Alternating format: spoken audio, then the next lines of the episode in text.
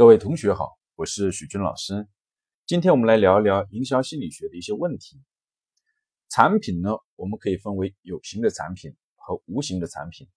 有形的产品往往呢看得见、摸得着，一手交钱，一手交货；而无形的产品呢，主要是指服务，比如像旅游、飞行的服务、美容、教育、咨询、理财等等这些。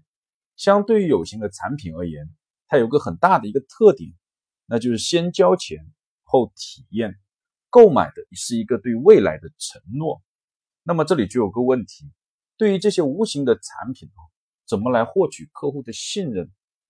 因为客户在购买的时候，很多情况下是没有看到这个产品的，是只能在以后中才能体验。可是现在他就要把一部分的钱或者所有的钱先交了，这种情况下获取客户的信任。就显得非常的重要。那么有哪些方法呢？第一种方法，通过有形证明，也就是通过有形的物体的展示，来让客户呢对无形的产品产生正面的联想。这里一定要注意，是正面的联想。这些有形的展示呢有很多，比如办公室的一个装修、员工的穿着、礼仪、包装等等。比如我们会发现，很多的银行，尤其是民营银行，它的装修都是很不错的，然后员工都有统一的制服，非常的彬彬有礼，提供了很多良好的一个服务。那这是为什么呢？因为我们到银行存钱，主要是购买一种呢非常重要的无形产品，也就是我们钱的一个安全性。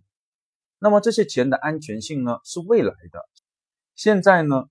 是看不见、摸不着的东西，而这些钱呢，在银行是不是安全，主要取决于银行的安保的措施、运行的一个制度、风险控制的一个能力的高低等等。而这些呢，客户呢，恰恰是看不见、摸不着的，因此他只能通过这些有形的展示，比如说这里的装修好不好，这里的人员的穿着、服务的态度。等等，这些可以看得见的有形的东西去做判断，去做联想。又比如说，很多钢材销售店哦的装修都很差，可是呢，旅行社的装修就一定要好。这是因为呢，钢材这个买卖啊提供的它是可以检验的，可以拿仪器去测，就可以知道钢材的质量好不好。所以呢，这种有形的展示呢就可以少。而旅行社的服务的质量到底好不好，要在未来享受的时候才知道。